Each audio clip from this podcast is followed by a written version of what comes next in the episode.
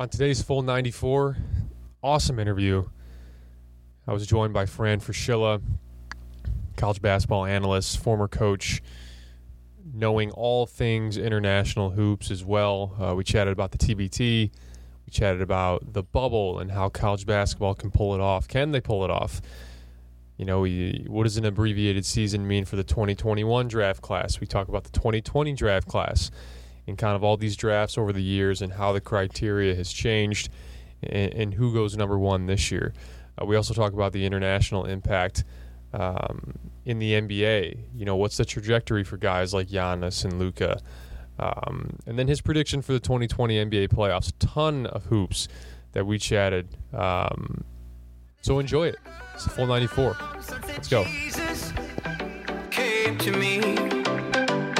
He once was a widow, now he's a savior making money on the street. Mountains are made of gold. My heart's been broken, I'm down along the road. But I know my dreams can fade till I get home. Breathe for a minute, breathe for a minute, I'll be okay.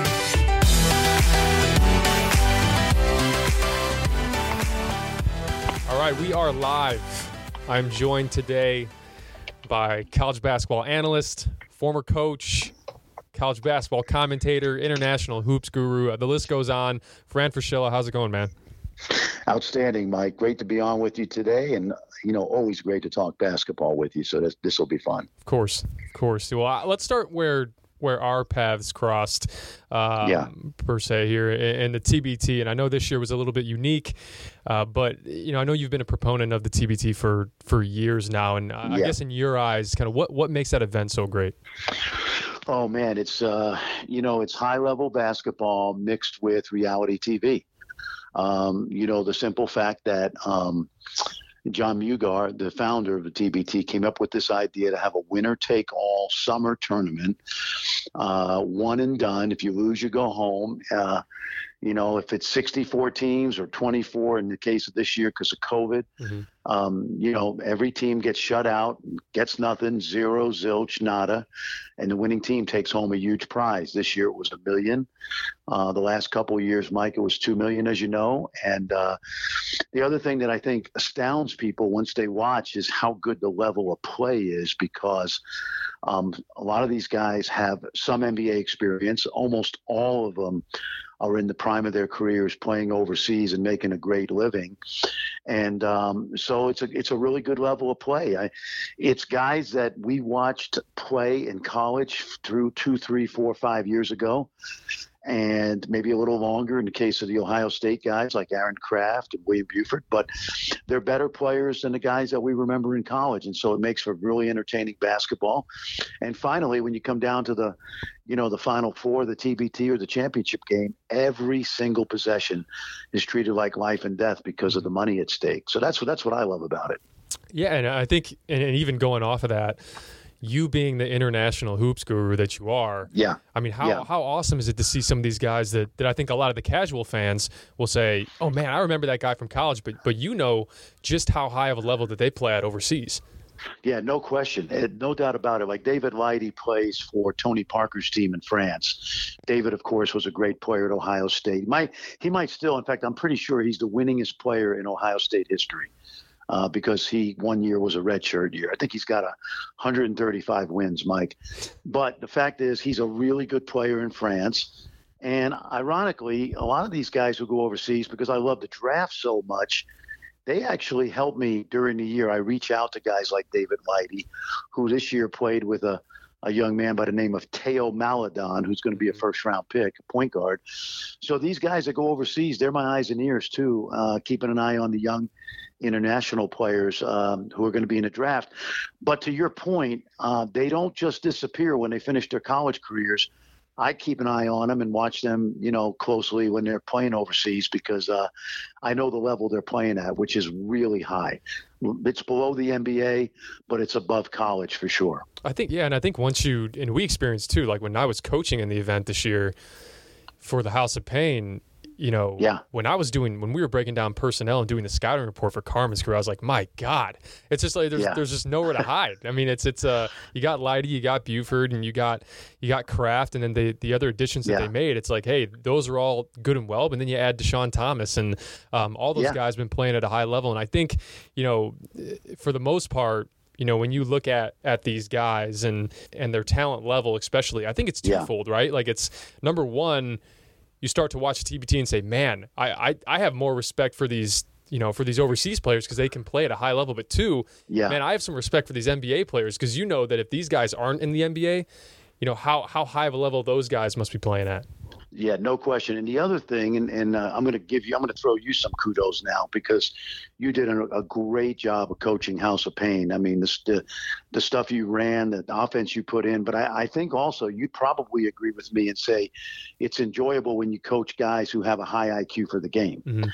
And a lot of these guys who go overseas and they play for great coaches overseas, you know, they come back and, and they don't really have to practice that much, you know, like, uh, the great team uh, overseas elite that won four straight titles they never practice. But the fact is when you play overseas for you know 50 60 70 games a season and you're as well coached as these guys are and you keep improving from when you were in college it's so much fun to watch these guys play when you put in uh, offense because they understand it. They understand offense whereas a college freshman you know they don't understand like ball movement and spacing and pick and roll.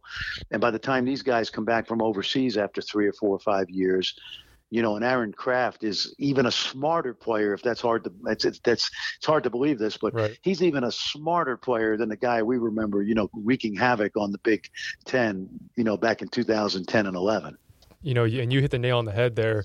I think the biggest thing for me as a as a coach when I was in it was Yeah. was exactly that. Like we want to make sure that when we recruited, that's because that's part of the recruiting process, right? Like we want to make sure, Yeah.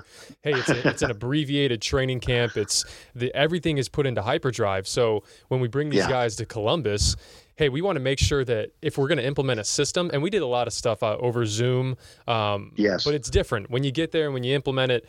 You know, getting getting the right pieces in place, making sure everybody's on the same page. And I, I'm telling you, Fran, like I, it was the first play that I drew up. And and all Yeah. I remember from when I was in college was like, hey, you got the 18, 19 year old freshman, a couple guys are going to bust plays, and we're gonna Yeah. we're gonna have to rep them over and over.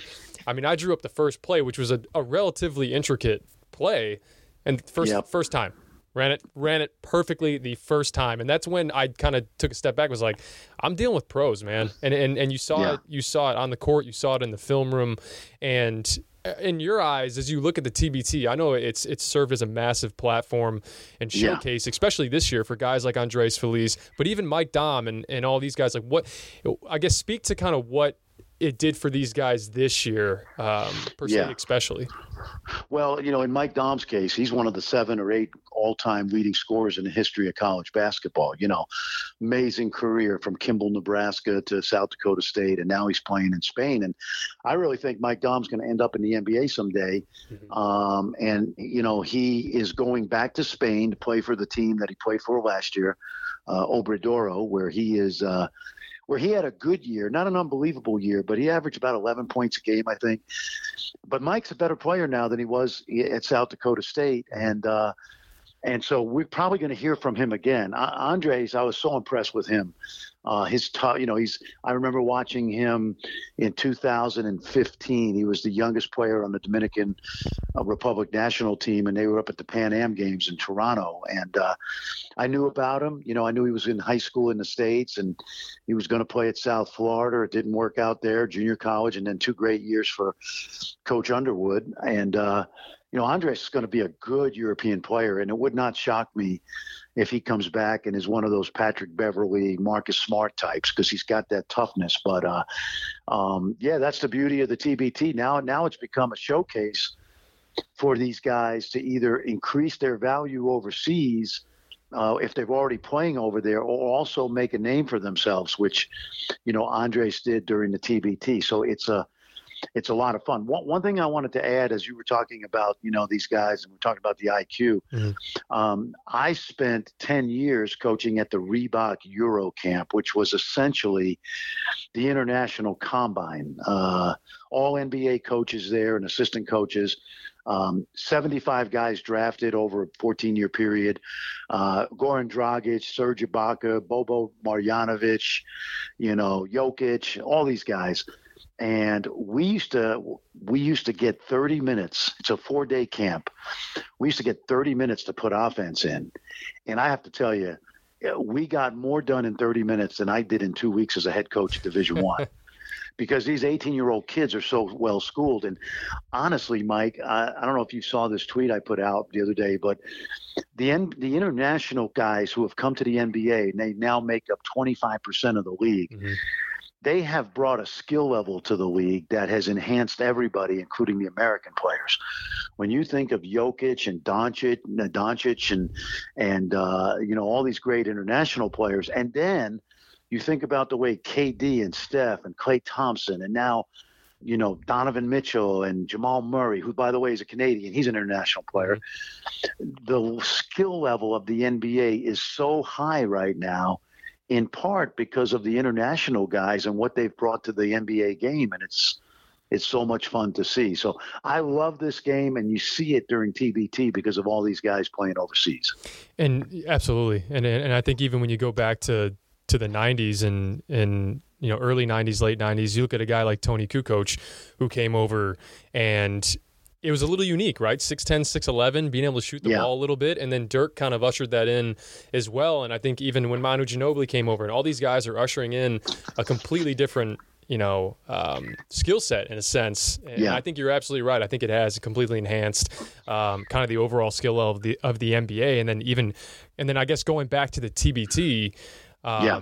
You know, all of us being in there and, and, and the showcase that it was. I mean, I look at guys that, that kind of got the rug pulled out from under them in college uh, for the NCAA tournament. A guy like Andres Feliz, as you mentioned, a guy like Trey Landers, who absolutely punished us yeah. in the game that we played. But but he's playing for a you know for a great team out there in Germany now and, and, and signed a great contract. So oh, that's great. He's going to a good league. Absolutely. Yeah, he's going to a good league. Yeah. You know, you look at the bubble, right? The bubble that we played in.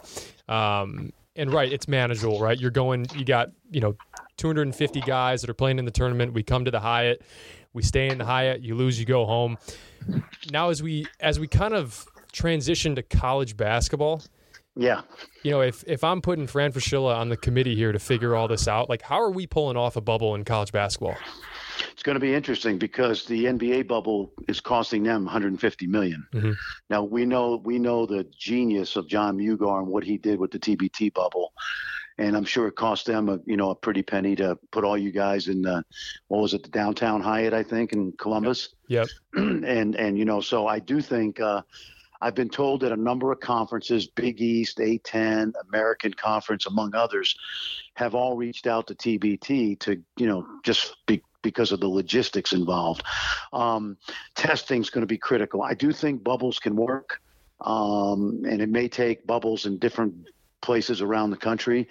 Um, I've heard Orlando. I've heard uh, the Pentagon in Sioux Falls, which is a great, great arena. I've heard Mohegan Sun, where they have an arena plus the hotels necessary. Testing is critical especially if we can get to this saliva testing that the NBA is using, which is, from what I've been told, it's like between four and ten dollars a test, which is very reasonable. Um, and then you just got to have the, you know, the the protocols in place to uh, you know to pull this off. And and um, I think it's doable. I do. I really do. I, I I know the virus controls everything but if we can get this virus under control and, and we can get the, the you know the, the rates down of infection and uh, all these teams do their part, we have to have college basketball this season in one way, shape, or form. We've proven bubbles work. Now we have to just implement it. And let me ask you this, and, and this is something that, that I talked about the other day in an article. Um, but you know, you look at the TBT, right? You put everybody in a in a bubble here, but the end goal is obviously a million dollars. Um, yes. You know, and then you look at the NBA, right? You, you're asking, you know, three months. Which, by the way, three months. Uh, I spent 12 yeah. days in there. I mean, that yeah. was a long. That felt like a long time. So credit credit to those NBA players that are and, and coaches and staff and equipment managers, everybody down the line, yeah. um, that has been yes. sticking it out there. But you know, my question is for college basketball players. Like, yes. What is yeah. what's the incentive, right? I mean, and, and, I say, and everybody likes to say they have a great culture, guys are bought in, but yeah. you know, let's say you bring over a guy, or, or you you have a conference tournament, so to speak, um, yep. you know, or you have a conference season. Let's try to knock out 11 games in a bubble over Christmas break, and a team starts 0 and 4. Like what yep. is what is the incentive to to stay bought in, to not leave your hotel? To, like wh- yeah. how how do you manage that if you're if you're you know in, in the college basketball ranks? Well, it's it's a factor. You know, one of the things even before the pandemic that I have talked about with col- about college student athletes, and I've I've said this to young coaches, is you better be on the frontier uh, of mental health mm-hmm. because that's the next frontier in college athletics is mental health is you know really understanding these young young men and women and what makes them tick. And and certainly the pandemic has added to that. They added to the the fact that mental health is going to be so critical going forward. I my son james was in the bubble with the with the magic uh in or in orlando and he told me he said dad i never want to get arrested because i don't want to go to jail. Because i was in that hotel room the first week and I could only leave for 10 minutes at a time to get tested. And you know what that's like. You did it, you know, briefly in the Columbus bubble, and uh, it's definitely an issue. Now, uh, you know, Luka Garza and his teammates at Iowa, they're coming back knowing that early in the season they're probably going to be in a bubble. I, I think the incentive is that college basketball is fleeting and unlike football, where you see these guys opting out, there's probably less of a chance to have a career ending injury in college basketball. So let's just say it's a little safer from that standpoint. We also know from what we've learned so far that, you know, the, the virus is probably not going to harm the long term mm-hmm. uh, health of athletes, although that's still in question, obviously. The Big Ten people would disagree with that, right? The medical people because of the, the heart issues. But um, but assuming that there's a safety factor that we can we can get to, um, I just think it's a matter of saying, hey, I want to play college basketball, and this might be the last time I get to do it. And we're also at a point right now, Mike, in early September that we don't really know where we'll be in November, January, and February. And there's always that hope that whether it's the saliva testing, whether it's the uh, the vaccines, whether it's uh, antibody testing, that we can get this virus under control. But make no mistake about it, for for the athletes and the coaches, the virus controls everything right now. You know, they always said, uh, "Man plans and God laughs." Well, I'll amend that in this case. Man plans, man plans, and the virus laughs. For sure. So we'll see. There's Absolutely. no question that we're, we're in uncharted waters right now with these student athletes. Let's say we do have an abbreviated season, right? Or or there's no season. You know what what does that do for the 2021 draft class? We'll hit on the 2020 draft class here in a second, but the yeah. 2021 yeah. draft class, like, uh, what does that look like moving forward? Well, it's going to be a deep class, deeper than this class, at, at least on paper right now. So, mm-hmm. you know, there's a lot of incentive for these kids to play and to show, you know, again, to show NBA scouts that, uh, hey, I'm worthy of being a top pick or top five pick or top pick, top ten pick. It's going to be a, from what I understand, a deep class. So, again, because we don't have the injury factors that we might have in, you know, college football, I think you're going to see. I don't think you're going to see a lot of kids opting out, especially if we get to a point by December 1st that we feel confident that we can, you know, mitigate the dangers. So um, yeah, but it, but it, but what changes about this whole situation is, you know, will NBA scouts be able to get out and see guys in person? Are they going to be allowed at practices? Are the broadcasters going to be allowed at practices? Are NBA scouts going to be allowed at games? Are we going to have fans at games? You know, how is the evaluation process going to be? It, very much kind of where we are right now with the draft class of 2020, mm-hmm. where some guys have decided to stay in even though you know they might not have the opportunity to impress teams impress teams like they could have. And then you got a guy like luka garza who i mentioned earlier uh, who's actually going to be on my podcast this week on world of basketball a little plug there. Um, and luka was made no bones about it. You know like i wasn't sure what was going to happen with my draft stock because I couldn't meet with teams in person or work out for them. And, you know, I got more, my whole team coming back at Iowa. We're going to be picked in the top five. I got a chance to do something historic. And uh, if I'm going to be a, an NBA player, it can wait a year because I can do some special things with my team. Again, that's his hope. That's my hope. That's your hope. But right. we don't know until we get to the season. Uh, are there in, and I guess you, you'd know better than anyone here, but between the 2020 and 2021 draft class, let's say there is an abbreviated season, are there going to be a lot more misses in terms of in terms of draft picks? Um, yes, yes, I do. I think so. Well, first of all, I think there's going to be a lot of misses this year because mm-hmm. I call this. I call this a smoke and mirrors draft. Sure. Um, there's guys that are in the top ten that I think could end up being duds. And you know, usually in a in a in a good draft class, there's three or four guys you go, all right, barring something unforeseen, he's a star, or he's at least an NBA starter on a really good team. Mm-hmm. You don't have that this year. You know, you can't really say that about very many, if anybody, in this draft. And I think what's going to happen is there's going to be guys. Now it happens every year, but more so this year we're going to look back like we did in two, in uh, 2013 when Anthony Bennett went one and yep. Greek Freak went 15 maybe or 14. I think we're going to look back on the draft class and say, how did we miss Stix Smith at Maryland? Right. He's 6'10. He shoots threes like you know he, he plays like Pascal Siakam. You know how did we how did we miss on Jaden McDaniels who had a little bit of off the court baggage maturity wise, but hell, he's the next Paul George. Right. You know, how do we miss on Sadiq Bey, who, you know, the mock draft guys, believe it or not, they didn't even have him on in the top in the first round in November. That's unbelievable. Yeah. And all of a sudden, he may go 11th or 12th and could be the best player in the right. draft. You know, it's one of those drafts this year. It's a smoke and mirrors draft. There's guys that are being touted highly right now that I go, really? Mm-hmm. But hey, I could be wrong because you know even Jerry West hasn't figured out the draft uh, year in and year out. There's a lot of a lot of human element to the, to these drafts that uh, you know you have to factor in, and you know their work ethic, their character, you know their commitment to get better. So we'll see, but I think this is a smoke and mirrors draft class for sure. And and as we do dive into this 2020 draft class, and, and, just just to put it bluntly, and just to ask bluntly, like who goes number one? And I'll ask that. That's kind of a two part question. Who do yeah. you think goes number one? And then if you were in the war room, Fran Fraschilla, who do you take number one? It's a great question. Uh, I think Anthony Edwards will eventually be the number one pick. Mm-hmm. Um, and again, I see I've seen him in person a couple times. Tom Crean's a close friend. Um, if you look at the team, the way Minnesota's constructed right now, they're two they're two building blocks because they get the most money are D'Angelo Russell and KAT Towns. That's obvious, point guard and big man, and uh, those guys you know are have enormous salaries and, and and D'Angelo, who I thought had a terrific freshman year at Ohio State. I think he's a brilliant passer, um, and he can score. Um, D'Angelo is a ball dominant guard. Like, yeah, can you play two point guards together in the NBA? Absolutely. Portland does it. Other teams do it. But in this case, D'Angelo needs the ball in his hands. It's like Chris Paul mm-hmm. or or Trae Young down in Atlanta. So I don't think LaMelo Ball makes sense here.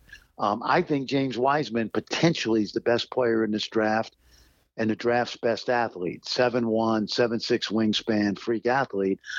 But if you play him with KAT Towns, then you're playing unconventionally the way the NBA is playing small now. So I think Anthony Edwards, one of the youngest players in the draft with enormous upside, mm-hmm.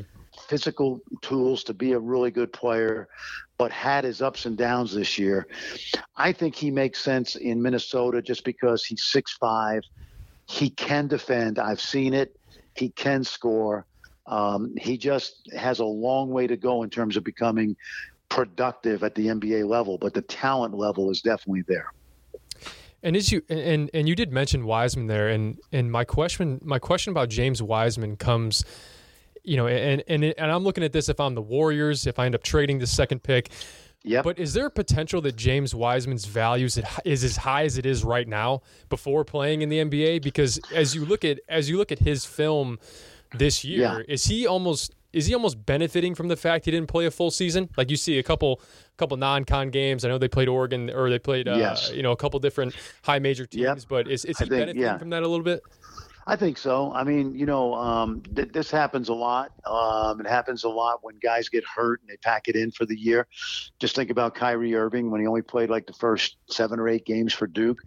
It happens with international guys, or it used to when they were kind of mystery guys. I think a little bit of mystery doesn't hurt somebody's draft stock, but if a team has evaluated James Wiseman, you know, going back to the McDonald's practices, going back to the Nike Hoop Summit, going back to practices early in the year, and then certainly the first three games, what they're seeing is a, a massive young man in terms of length and athleticism.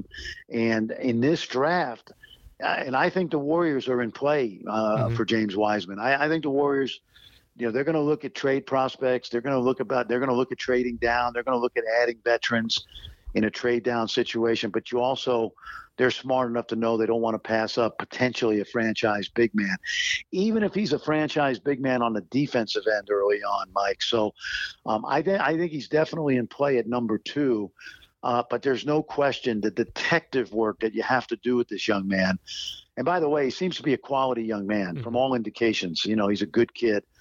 Um, and uh, you know everybody at Memphis says the same thing about him. So, but yeah, no no doubt the mystery is going to probably enhance his value because I don't see him slipping past three or four. I just don't see it. There's nobody else in this draft besides a maybe an Obi Toppin or the kid from Israel. And I'm not a huge fan. I, I like Deni Avdija, um, but mm-hmm. you know I don't see greatness in him. I see potential greatness in James Wiseman, and I would have, I would hate to pass up on that. Yeah, and, and I've, I've tinkered back and forth with, you know, is this going to end up being a Nerlens Noel situation? I, I, I, just, I don't see him sliding that far, and and I've yeah. honestly, I've heard from, I guess, very, very close sources um, that he ain't getting past the Hornets at three. So, yeah. Uh, so it'll be interesting yeah. to see kind of how that plays out. And and I guess my next question is is you know I guess somewhat does have to do with James Wiseman, but how has the criteria changed over the years uh, in terms of drafting? With the I know the the league has changed, and I know yes. the landscape of the league has changed, but for some reason, are GMs reluctant to mirror that in the draft because people kind of talk about the big man being somewhat of a dying breed, yet you, know, right. you go just two drafts back, and DeAndre Ayton, Mo Bamba, you know Marvin Bagley, yeah. Wendell Carter all go in the top ten. So is there, you know, is there really that much of a change in the landscape for the draft?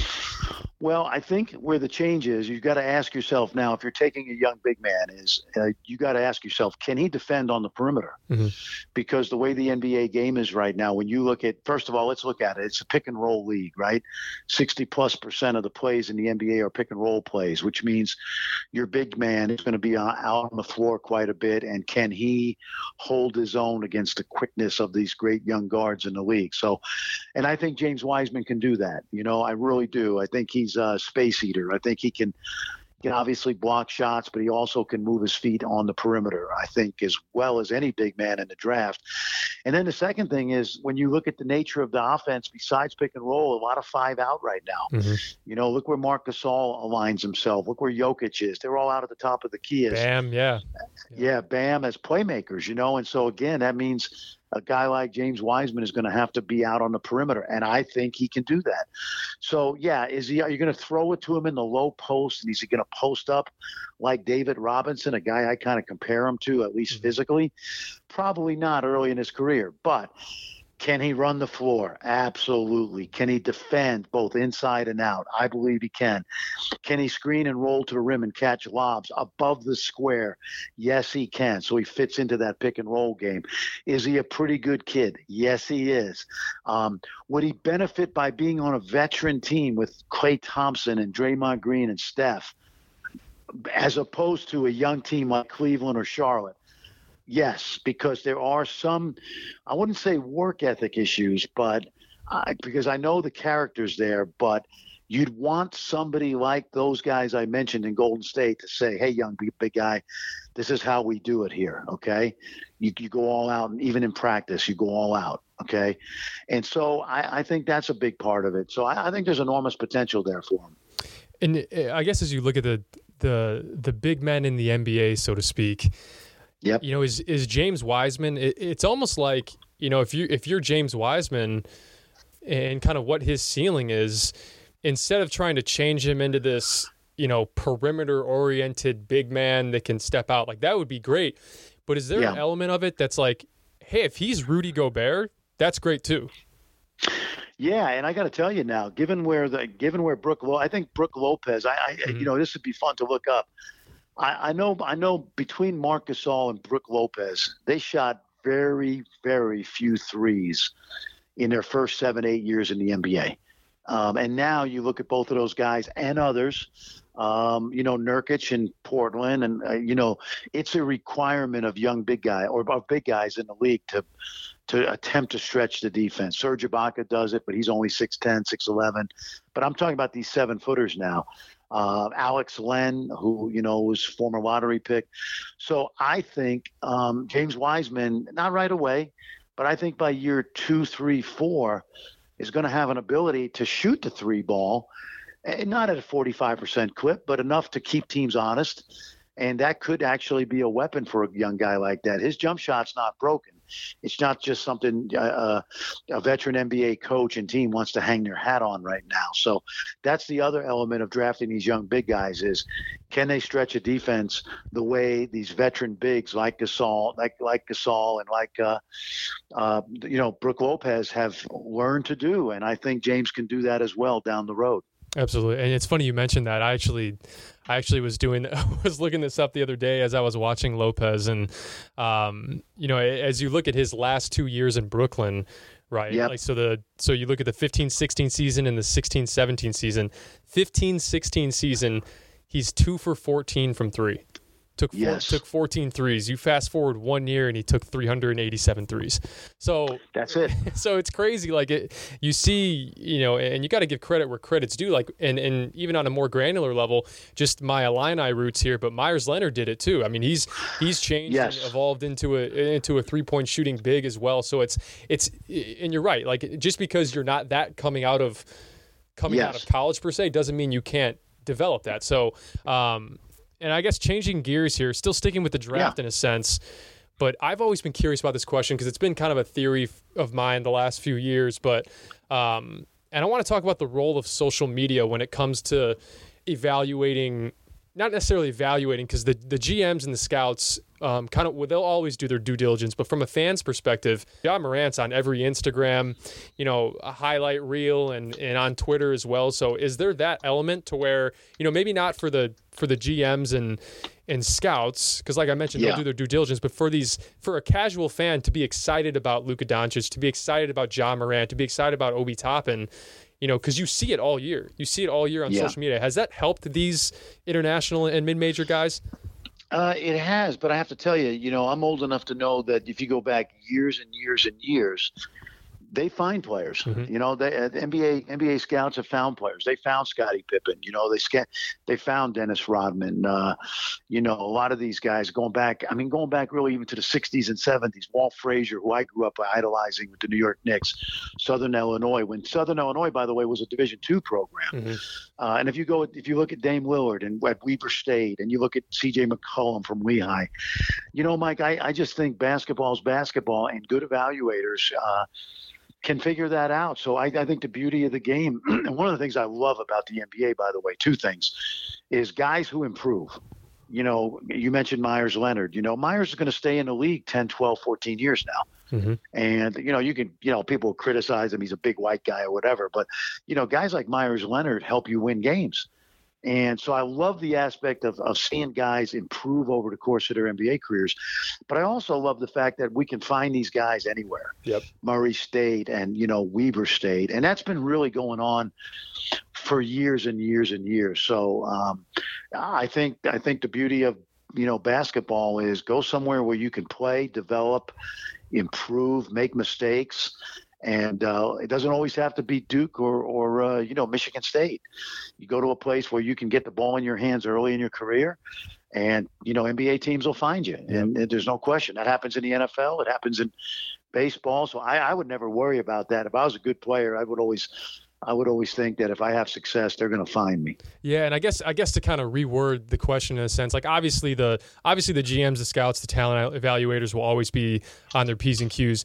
But as a, I guess as a casual fan, right, to get excited about these guys, um, yeah. For ex- I mean, Kristaps Porzingis. I mean, let, us yeah. like if that's another guy that you know got booed as he went up on stage in the draft, and I didn't feel as much of that kind of visceral reaction when Luka got drafted because because I think yeah. as a casual fan, you saw a little bit more of Luka um, whether you're going through Twitter or Instagram. Obviously, you know these these the higher ups in in the in these front offices they know. Um, yeah. But for these casual fans to be excited about these guys, it's really like, have I seen them? Have I not seen them? Um, you know, I right. felt like when Kristaps got drafted in, you know, with, with, the fourth pick and, you know, a few years back, uh, yep. it was just, we haven't seen him. So we're just, hey, here, here's yeah. another white guy from overseas that you've drafted. Well, here's what's changed. And it's a good point. What's changed is, you know what we didn't know 20 years ago is what translated. Like right. you know, obviously Sarunas Marciulionis and Pau Gasol and uh, then Dirk, and then you know obviously you know you mentioned Manu Ginobili, who by the way was like the 58th pick in the mm-hmm. draft. Um, it took a while for the NBA teams and fans, you know, because uh, they're the last to know. I hate to say it, but that's the truth. Uh, to figure out like what translates to the NBA. That's no longer the issue. We now know that if you average or you play well in the Spanish league, the French league, or in the Euro league, which is a compilation of the best teams in Europe, that that will translate to the NBA even more so than high major. So a kid that averages, let's say, 18 a game at Illinois, you know, could be an NBA prospect, but maybe he's not. But if you average 12 a game in the ACB on a really good team, yep. and you happen to have the physical, you know, you know, you're 21 and you're 6'9", and you can run the floor, you're averaging 12 a game in the ACB, there's a really good chance you're going to be an NBA prospect because we now know what translates. And Kristaps Porzingis, to give you an example, uh, what he did in the ACB in the Spanish league at 19 was like hitting 330 in AAA baseball. There's a good chance that he's going to translate to the major leagues. If he had played in college that year, you know, he'd average 26, 27 points imagine. a game. Yeah. Imagine. And and so the same thing with Luka Doncic. Can you imagine him two years ago playing in the Big Ten? I, instead of dominating the second best league in the world, I mean, this guy would have been it would have been unfair. I, I, I yeah. it's so funny going back, and I'm sure you've seen it too, um, because you were on the good side of that. You were on the yeah. good side of the of the Luka of the Luka Well, let me hey, let me let me let me stop you and tell you that I had him number two behind Ayton. So I knew he would. I knew he'd yeah. be a good player, and I thought he might be an all star by year 5 mm-hmm. I did not see this coming, so I'm not going to lie to you. No, that's fine. That's fine. But I will say, so if, when you go back, it's funny. I actually I watched this. There's a there's a video on YouTube that you can go back, and it's it's like everyone that got Luka wrong, and, right? And there were, and I, am not. I'm obviously not going to name names, but there was one. Yeah. there was one uh, media pundit that said if he played in the NCAA he's averaging 10 a game. And that that was the one that I thought and we just touched on that that there's just there's just no way. I mean, there's absolutely there's absolutely no way. And you know, I, I think just even just looking at the playoffs now, or I guess to, yeah. to go back, I want I want to drill down a little bit into what you had just mentioned in terms of whether you're playing in the ACB or the EuroLeague, and and, right. how, and and translating to the NBA as an evaluator. Um, yeah what are the most projectable characteristics and skills uh, for you? Like when you're looking at a at a player that could make that jump. College and and uh, and international. Yeah, yeah, but I guess uh, both uh, well, sides. Yeah. Well, first of all, positional size and athleticism. Like there, they, you know, there are certainly outliers in the NBA. Not every shooting guard is six foot five and a freak athlete. Not every big man at power forward is 6'10", 250. Right. You know, and obviously now we're downsizing a little bit because we're playing more small ball. Whereas, you know, a Bam Adebayo, I'm guessing Bam is probably in the 6'9", 6'10", 240 range. Mm-hmm. Uh, but he's a center now, you know. So so it's but there's a certain there's a certain there are certain physical characteristics that you pretty much need, uh, you know, uh, size and athleticism that do translate. Now, where where the athleticism and and again, what's athleticism? You know, that's the other thing that I think NBA teams are aware of. Luka Doncic is not a great athlete. Are you kidding me? You know, I mean, he's he's a defensive end playing point guard, and he can get anywhere on the court because of his skill level and his strength and power. And he may not be as quick as Russell Westbrook, but you know, we looked at him, and a lot of people said, well, he's not athletic enough to play in the NBA, which is absurd because we we go back and go back to Larry Bird and others, Chris Mullin, and you know I, I hate to be so uh, what do we call stereotypical, but there's black guys that yeah because you know I I Mark Jones and I had a great we had a great uh, we had a great discussion once at a combine. Uh, Pat Connaughton you know, who is a baseball pitcher, could be pitching in the major leagues right, uh, right now. Uh, we were at the combine one year, and he he he jumped like He 46 on inches, his vertical. Yeah, yeah. And I said to Mark Jones, and we made this up, but I said it on the air anyway. Mark, you told me at breakfast this morning that Pat Connaughton was the most athletic guy here, you know, and we were basically just trying to break the stereotype mold, Right. you know. And Payton Pritchard is a great athlete at the point guard spot. Because people are not used to hearing that, but we know better, you know. So anyway, it gets back to what I was saying earlier. What's athleticism? How do you translate that to the league? And of course, it's not just run and jump and speed; it's other things. So, and and the league is full of, full of great athletes. So, that's the thing I think NBA teams, you know, figure out is what makes what makes what makes a kid translating to the league uh, be successful. And a big part of it is how his athleticism translates. Yeah, and, and, and I even think about just as and not to stay on the same stereotype, but you know, TJ McConnell is an people would always say, you know, TJ McConnell's not a great athlete. And you may think Yeah. that because he may not, you know, you know, have a, a 43 inch vertical, but TJ McConnell laterally and, and Yeah. all these all these like that is athleticism too. And, and guys being able to stay in front of guys and and I even think about what you mentioned, just just size of your position. Like if Yeah. if if Haliburton is six foot two, probably not in the position that he's in Well, right now um, in yeah. the draft. I call him. I, when I saw him his second game of his career uh, against Missouri at home, I didn't do the game. I was there. I was speaking in Iowa, and I went over to the game, and I, I know that program well because of my Big 12 days. And he was a three-star player coming out of Oshkosh, Wisconsin. My first reaction is, "Oh my God, he's a six-five Monte Morris." Yep. And, and Monte Morris is a six-two point guard, you know, winning playoff series right now. He's starting, He's in, yeah, and in the, game, in the is- game late, in the game late for the Nuggets. Absolutely, game seven. because you can you can trust him, and you know, my uh, if Tyrese at six five is as good as Monte is, he's going to be a good NBA player. Mhm. But to go back to TJ, I'll give you two guys that, if you really think about it, and and all three of these guys I've gotten very close to. Uh, I'll never forget uh, TJ senior year. They're playing at Utah in a huge game with DeLon Wright and Jakob Poeltl and Stanley Johnson and Kaleb Tarczewski. It's like number three and number nine in the country Saturday night. And during shoot around that day, I said to TJ, What are you going to do next year? And he, he looked at me, he goes, Coach, I want to play in the NBA so bad. And I thought to myself, mm, it's going to be iffy. It's going to be touch and go. Right. But I, I said to him, I said, Hey, if I told you right now that if you walked from Tucson to Boston this summer and it took you three months, but when you got there, they would put you on their roster, would you do it? He looked at me like I had three heads. He said, Of course. He's gone. I knew he's he crawling make- there. He's crawling and he, there. he crawled there. And, and and listen, I had the same conversation with Pat Beverley five years before because he was the first American we ever had at the Euro camp in Italy because he played that year in Ukraine.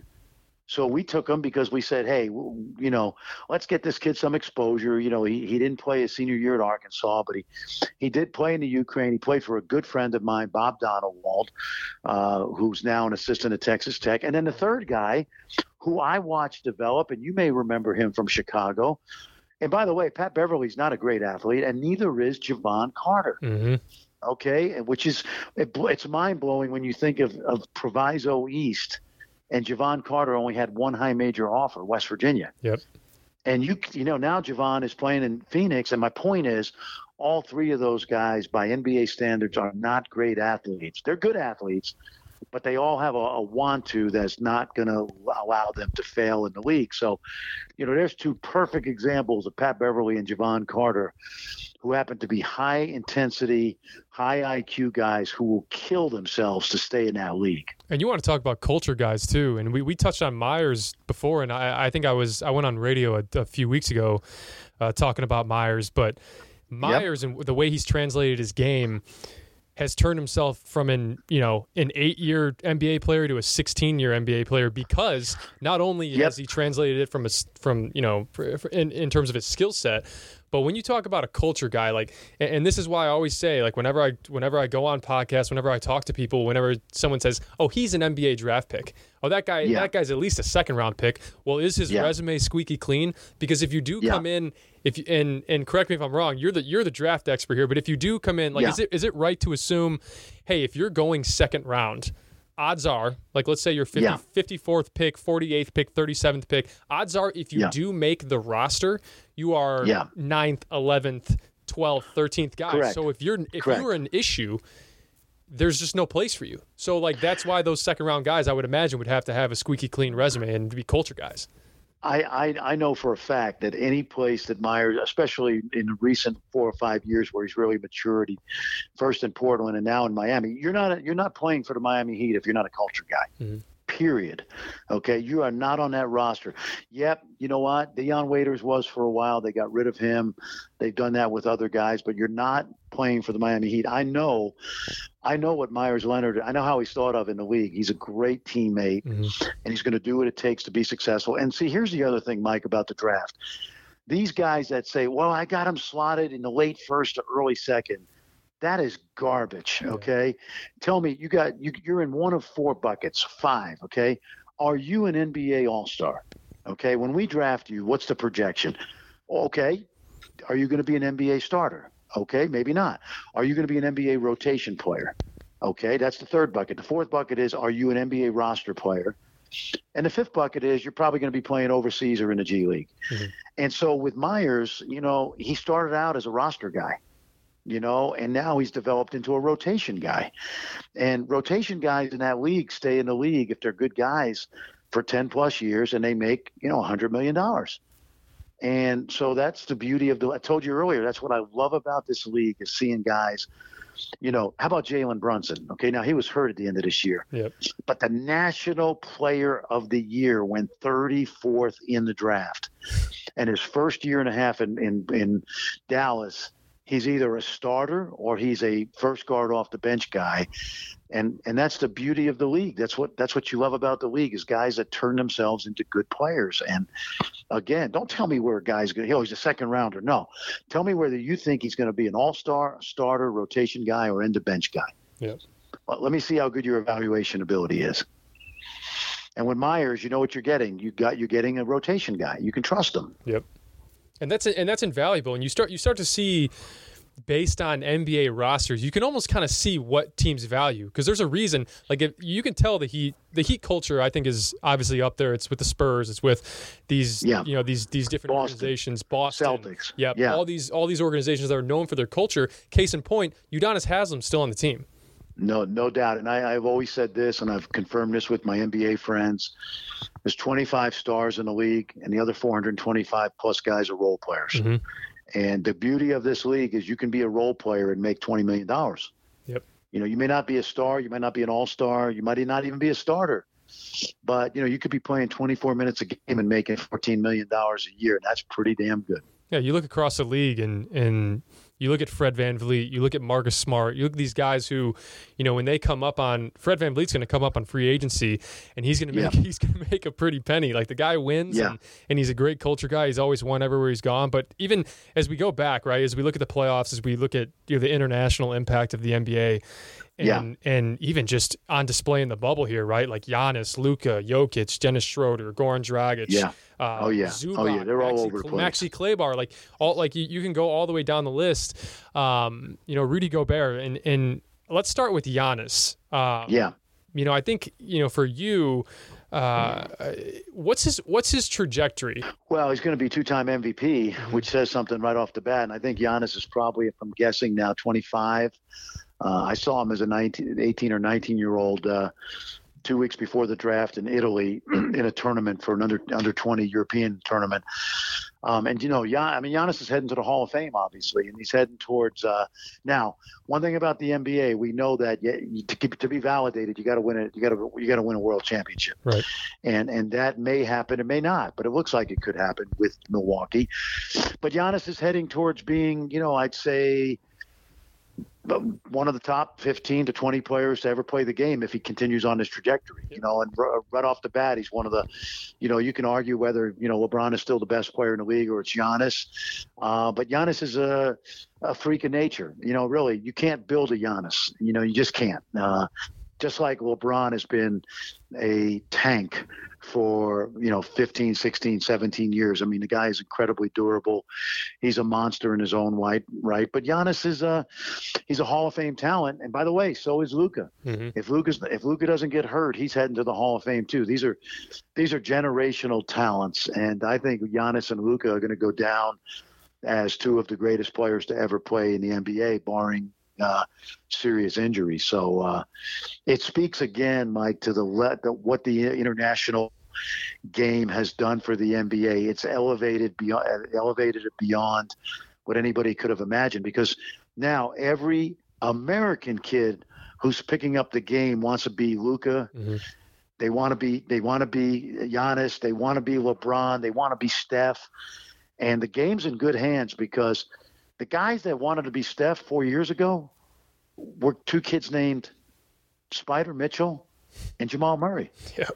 And we know how skilled those guys are. And the next kid coming up, that top 50 player coming out of high school in the class of 22, he wants to be Spider Mitchell and Jamal Murray mm-hmm. right now.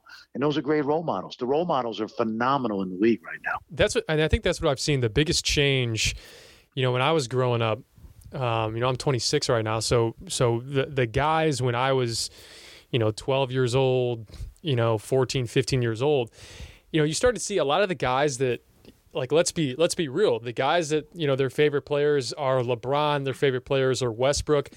It's it's tough, right? Cuz yeah. Ra- very rarely can you can you translate their you know superhuman athletic ability.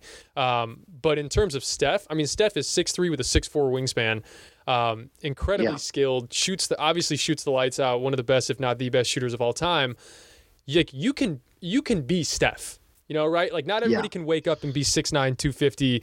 Um, you know, and, and, jumping over everybody. But but you can be a Steph, you can be a Donovan Mitchell, you can be a Jamal Murray. Donovan Mitchell obviously six right. two with like a seven foot wingspan. That's I mean that's a whole nother story. But, yeah, but yeah. The, the point is the skill level. Like the, these are things that you know everybody was infatuated with with dunking and high flying when I was younger, and now I can see that sure. this, this younger group is you know the range is getting further back. People are shooting threes, and people are better yeah. at shooting threes. Ball handling, all that has become a premium. Well, and I'll take it back because right when you were starting to really love basketball, the American game was really suffering. It was an isolation game, it was a one-on-one game. No disrespect to Allen Iverson, but guys like Allen Iverson, Iverson, as great a talent as he was, it somewhat hurt the game because he was such a great one-on-one player. Mm-hmm. And then we suffered internationally as a, as a country, you know. Uh, 2004, 2002 in Indianapolis, an embarrassment in the World Championships. I think we finished sixth. Yep. 2004, I think we finished third. Uh, got the bronze medal with uh, Iverson leading the way, and uh, I'm trying to think it was on that team. I know, I know LeBron and Melo and D Wade were on that team, but they weren't really ready to be primetime players. But so when Coach K took over in 2006, and all of a sudden Kobe's representing the United States, and LeBron and Melo and Dwyane Wade have grown up, and mm-hmm. Steph Curry comes along a couple years later, and Kevin Love is rebounding like a maniac, and Tyson Chandler plays on the 2010 World Championship gold medal team. That, by the way, was the coming out party for KD. And you look at the way they handle themselves, not only on the court, but off the court over the last 15 years, what I would argue is, yeah, you might not be able to be LeBron as a player, but you can be LeBron as a citizen, and you can handle your business in a class way. And in this draft class this year, I've told people I've gotten to know a lot of these kids. This is a great draft class for high character guys, mm-hmm. and that a lot a lot of that reason is because of the the pros they're starting to emulate are all great guys, and I got to give the NBA credit for uh, for these guys being great role models. We're in such a great place in American basketball, in part because the international guys taught us or retaught us a game that we taught them 50 years ago. Right and the ball movement, the Spurs, you know, the Warriors and the, the Raptors and the Celtics and the way offense is constructed right now. You know, we're seeing great team play. And it's, you know, to me, it's the best. I, I'm an old school guy, but to me, this is the most skilled the league has ever been, top to bottom. Without question, without question. And, and, yep. And yeah, and let's let's end with this last question. Obviously, as we've we've we've mentioned, you know how great of an evaluator you are um, for the NBA, international hoops. Who's the one guy, and, and I and I want to refrain from saying who's the one guy you got wrong. Who was the one guy that you were surprised? Who was the one guy you were surprised by? Um, necessarily, like f- from your evaluation to what they ended up being in the league. Who would it be if you were to pick one? I guess. That's a really good question because I have gotten a bunch of these international guys wrong. There's mm-hmm. no doubt about it. Um, I, you know, I have to have to really think about that one and think about who's in the league, you know, kicking butt because a lot of these guys are pretty much. Like I coached, I coached Goran Dragic uh, in, into Euro camp one year, and I thought he'd be a, I thought he'd be a great value. Uh, he went in the second round. I thought he could be a really good rotation backup point guard, mm-hmm. but he's had a way better career than I could have expected. I mean, this guy had you know, second year in the league, he had 25 points in a playoff quarter. Right. You know, back in like 2010 or 11. So, um, I, you know, I'll be honest. I didn't think Luka would be this good. Mm-hmm. And again, I'm not to, it's not to say I thought he would be a bust. I don't think you can find a a, a video of me saying that. No, it's well documented. If you you were you were the you were pro Luka for sure. Yeah, I was pro Luka, but not to this point. So as I right. look back at you know, I would say, hey, listen. I saw, I saw. Uh, I don't think I didn't like him, but I, I saw Nikola Jokic back in 2013. He was an 18-year-old playing in the under 19 World Championships in mm-hmm. in Prague, Czechoslovakia, against, by the way, a Billy Donovan coach team with Aaron Gordon, Marcus Smart, Jahlil Okafor, Elfrid Payton. That was a pretty good team, and and Nikola Jokic was a backup center on that team. You know, so he's way better than I expected him to be, no question about it. And uh, you know, Jamal Murray, Canadian kid. I've always been a big proponent of the Canadian kids up in Toronto. But I to say I thought he would be doing what he's doing right now would not be true. I thought he'd be a good NBA player, but it's fun. You know, the other thing, Mike, as we end this, I love the idea that a kid that I thought would be pretty good has worked so hard that he's now great. And I think when you look at a Jamal Murray, knowing his family background, his da- his dad's Jamaican. He was kind of a martial arts guy. Mm-hmm. He always kind of was a Dr. Frankenstein with Jamal.